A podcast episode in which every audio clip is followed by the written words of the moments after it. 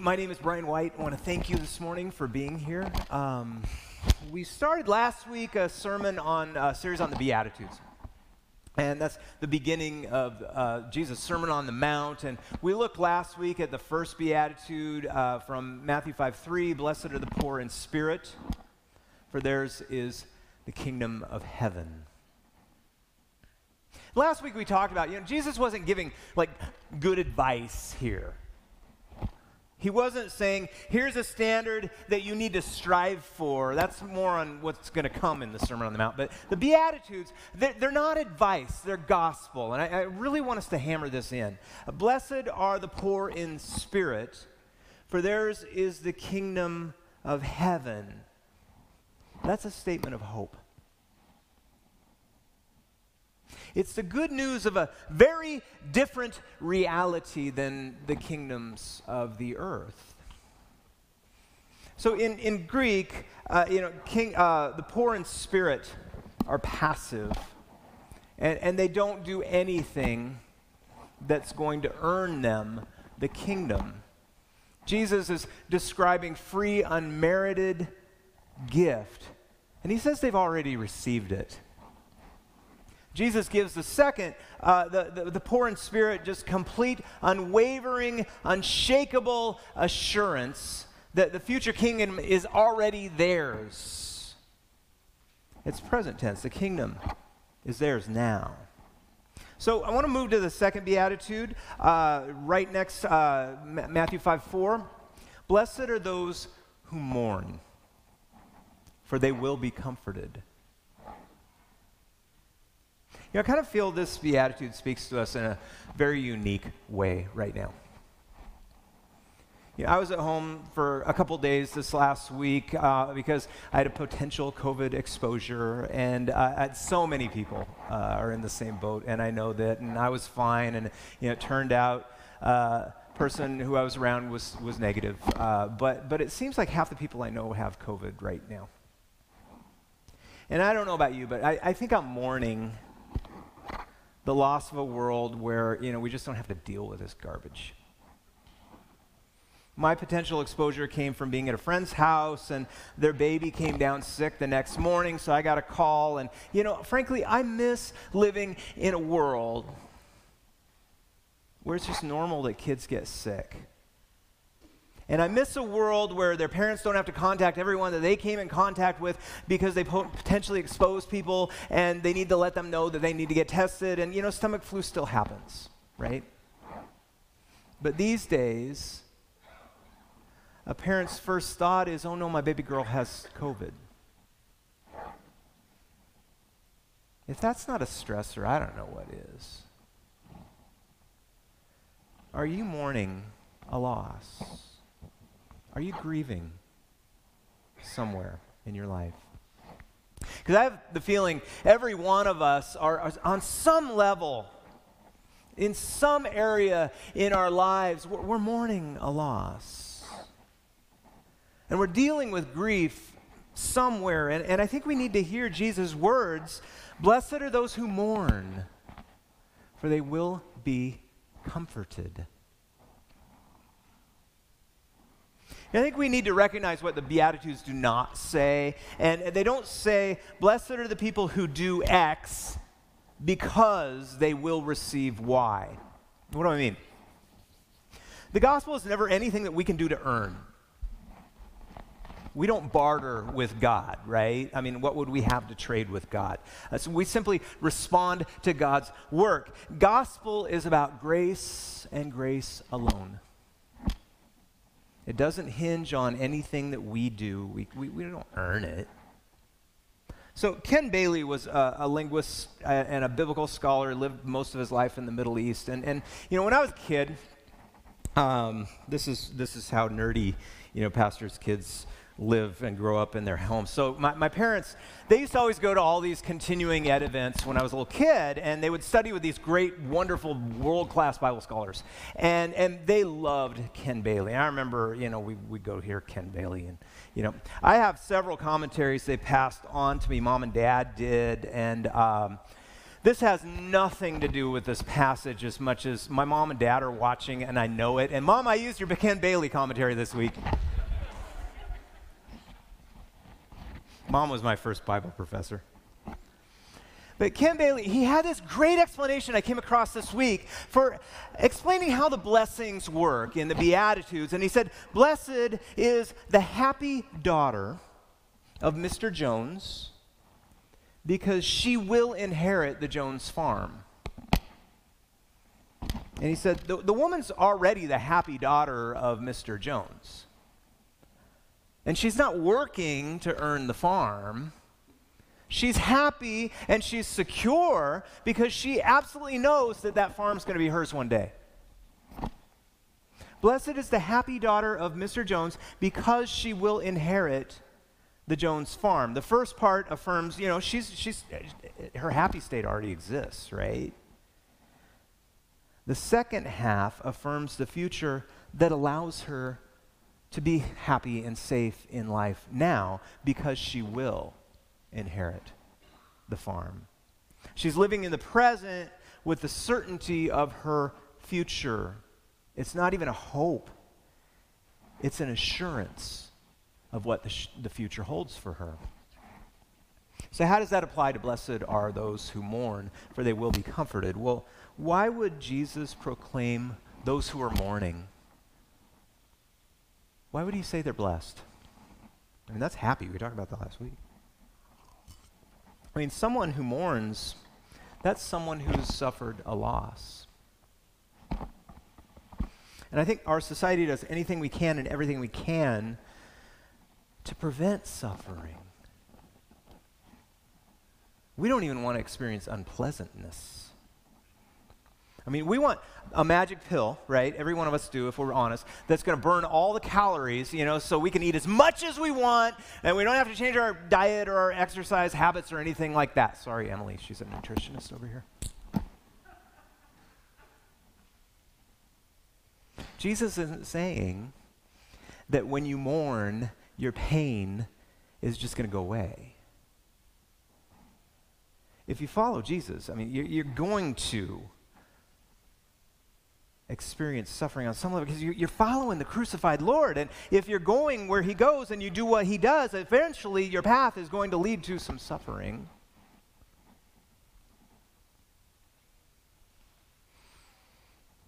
You know, if you love something on this side of eternity,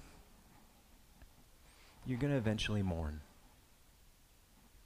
Because nothing on this side of eternity is permanent. Everything's temporary. That's a harsh, harsh reality, but it's true. So Jesus does not say we should seek suffering, but he does say we should recognize pain and suffering can be a very positive force in our life.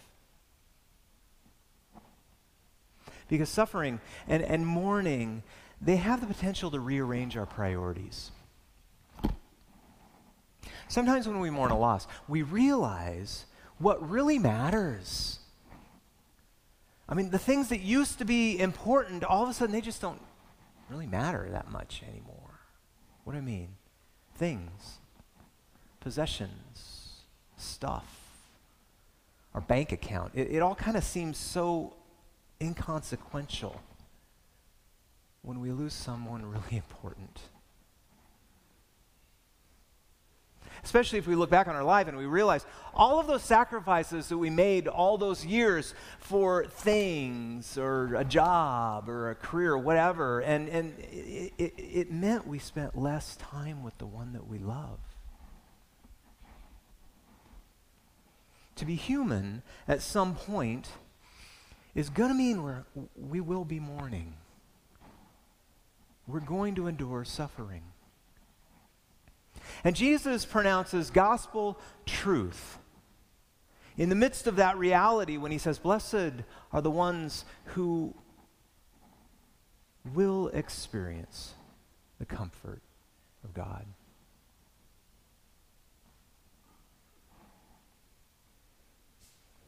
You know, when there's a warning for like a natural disaster, like a, you know, right now we had the tsunami thing a couple days ago, or hurricane, or whatever, you know,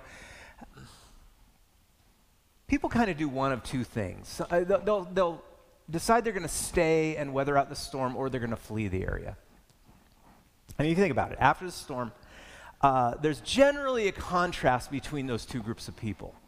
Uh, there's those who stayed, and the news will go interview them, and then they'll also interview people as they come back. And, and the, the, the difference is pretty dramatic.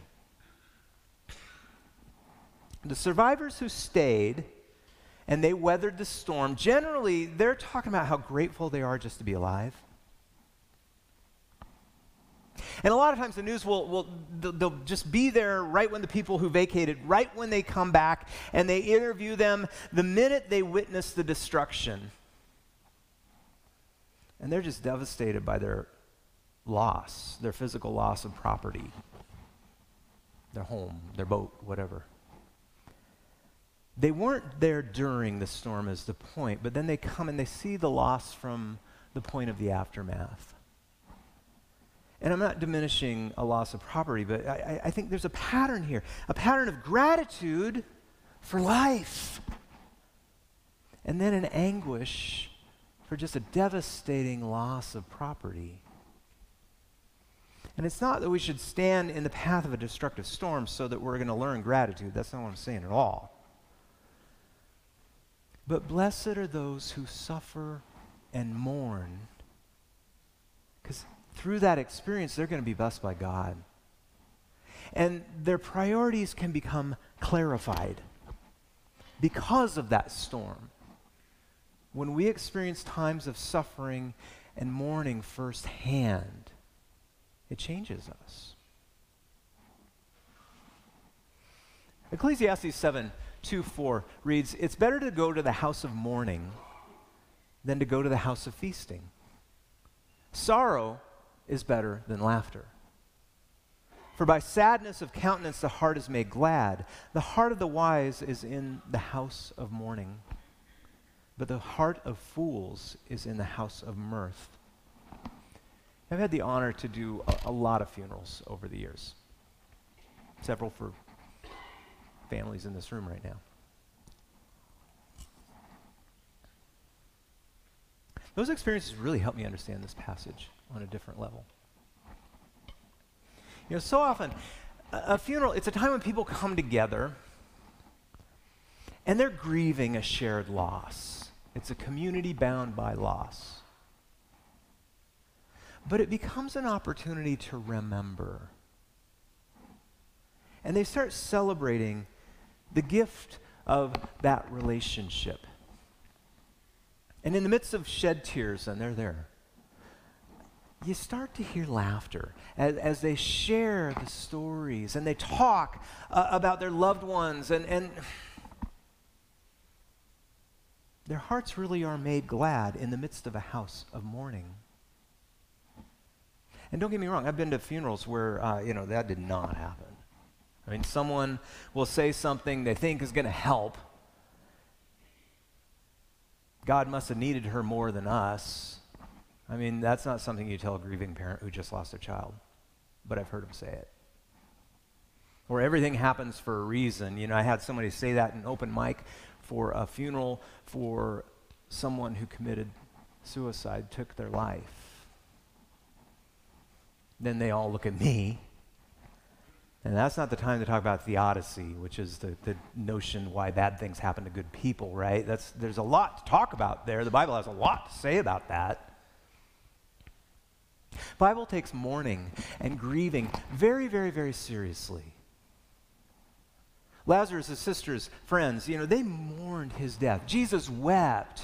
Death is real and it is hard. But death is not the end of the story. I mean, disciples, we know this, and, and we know even though we mourn right now, we will be comforted. We believe Jesus' promise. We believe Jesus' words. And we recognize not everybody does, frankly. Not everyone believes this. And not everyone can mourn. Which I think is a tragedy in itself, because when we mourn a loss, you know, we're saying, this person was important to me. And I desperately miss them. And the beauty in this is when we grieve, the reason we grieve is because we learned how to love. And for someone who has just experienced deep love followed by deep grieving, it would be very easy to decide, I'm not going to go there again. I'm not going to love again. And, and I've met people who have done that. I just don't believe bitterness is a way to honor the loss of our loved ones. But Jesus' pronunciation, it reminds us that we're going to be reunited with those who we have lost. And this promise, it helps us through our grief, in the midst of our grief, because it gives us the ability and the opportunity go there, to, to, to, to love again. This isn't just about mourning a death of someone we, we love. You know, we can mourn for a victim that we never even met. It's like an abused child. And we hear about something that happened to an abused kid or, or a victim of injustice. I mean, like both April and Trevor said, you know, MLK Day is tomorrow, Martin Luther King Jr. Day. And you know, racism is definitely alive and well. I mean, just yesterday, if you saw in the news, worshipers in a synagogue in Texas were held hostage. I mean, they're safe now, but the gunman was shot, dead. But he's not the only one. I mean, racism is alive and well. He wasn't the only one. And we can mourn victims of racism just like we can mourn the loss of a soldier who gives his life for our country, or a police officer who is the victim of a terrorist attack, trying to help people. In every one of those instances, we need to recognize and we need to take comfort in the fact, you know, honestly, we care about those situations. Even though we may not know them personally, but I'll tell you, not everybody cares. But maybe at some point in the future, we'll look back and we'll realize that that midst of that point of our grieving and th- that time that we were mourning those tragedies, God was at work and God was nudging our hearts. And we answered his call to actually do something about the tragedy. And maybe it's too late to help the victims, uh, but, but maybe we work to ensure that similar things don't happen again. And it wouldn't take away, you know, from this tragic event, but it could mean that God was able to take this evil thing and force it into good, to bend it, to bring something good out of it. And we were part of God's work on earth.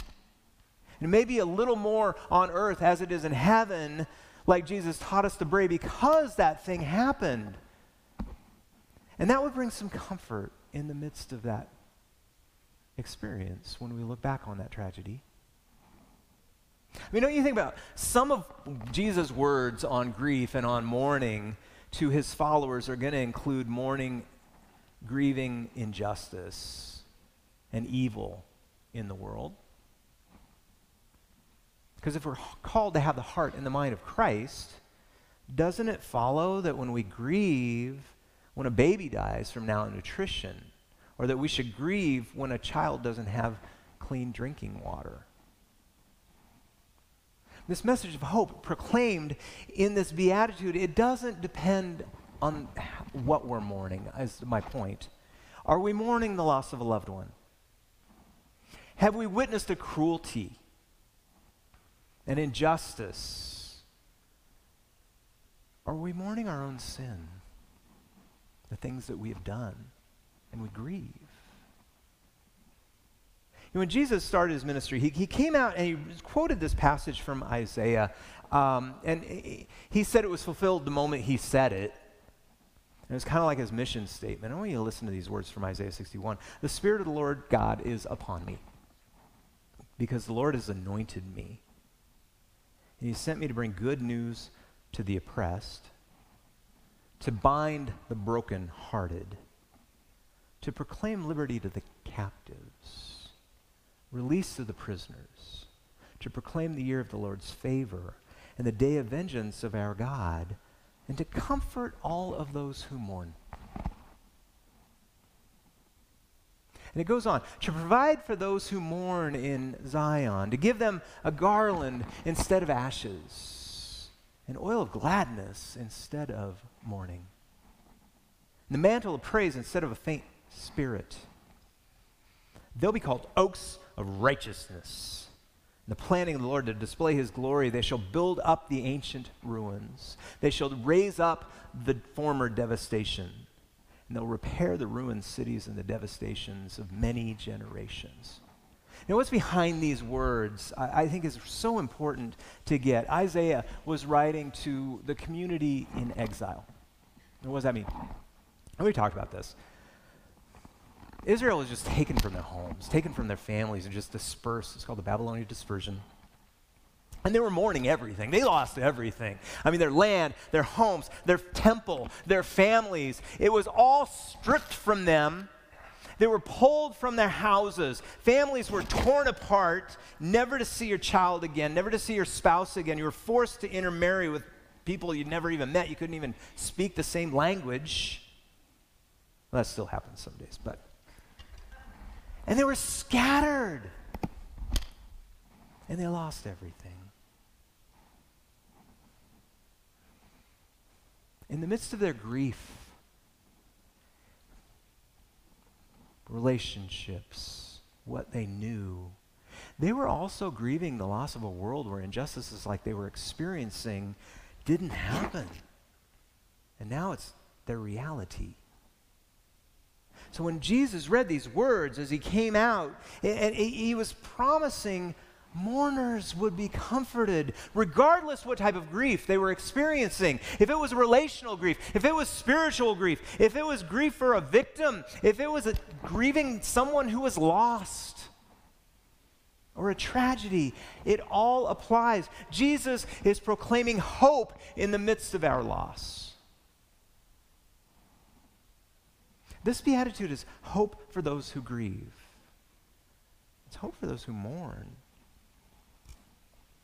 And he's not just giving good advice, like I said earlier. You know, this, this, is gospel. And it changes everything for those who believe in the power of the empty tomb. I mean, the power that brought life from death, the power that changed the Roman cross from a symbol of torture to a symbol of hope. I mean, think about that. The cross is now a reminder that God bent what was meant for evil, He forced it to do good. And He can do that in our lives no matter what we are grieving right now. You know, I love Romans 5 so much. And, and, therefore, since we're justified by faith, we have peace with God through our Lord Jesus Christ, through whom we have obtained access to this grace in which we stand. And we boast in our hope of the sharing of the glory of God. And not only that, but we boast in our suffering, Paul says. We boast in our sufferings knowing that suffering produces endurance, and endurance produces character, and character produces hope, and hope does not disappoint. Because God's love has been poured into our hearts through the Holy Spirit, which has been given to us. And this is a statement about hope hope. Hope. Hope is our greatest legacy as the children of God.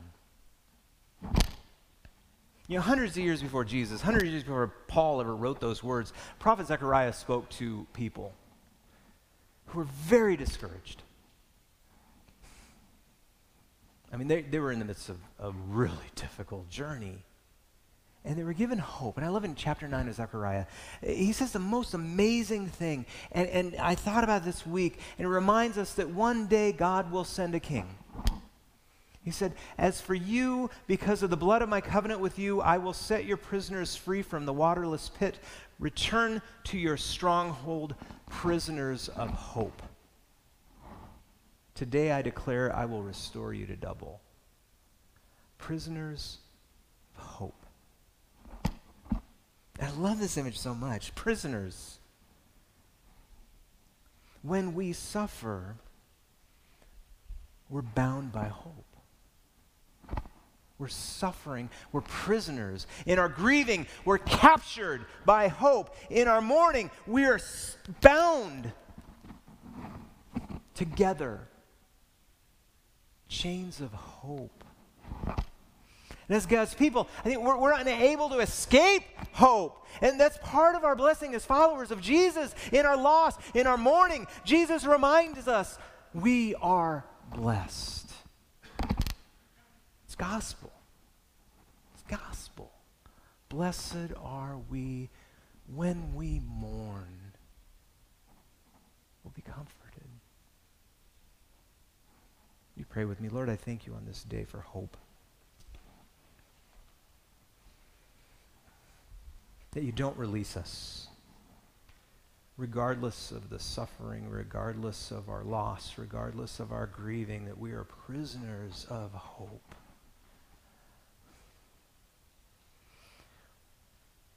We ask that in the midst of our grief, that the power that brought the dead to life might not only comfort us, but become a witness to ourselves and the world around us of the power of the gospel. In your Son's name we pray. Amen.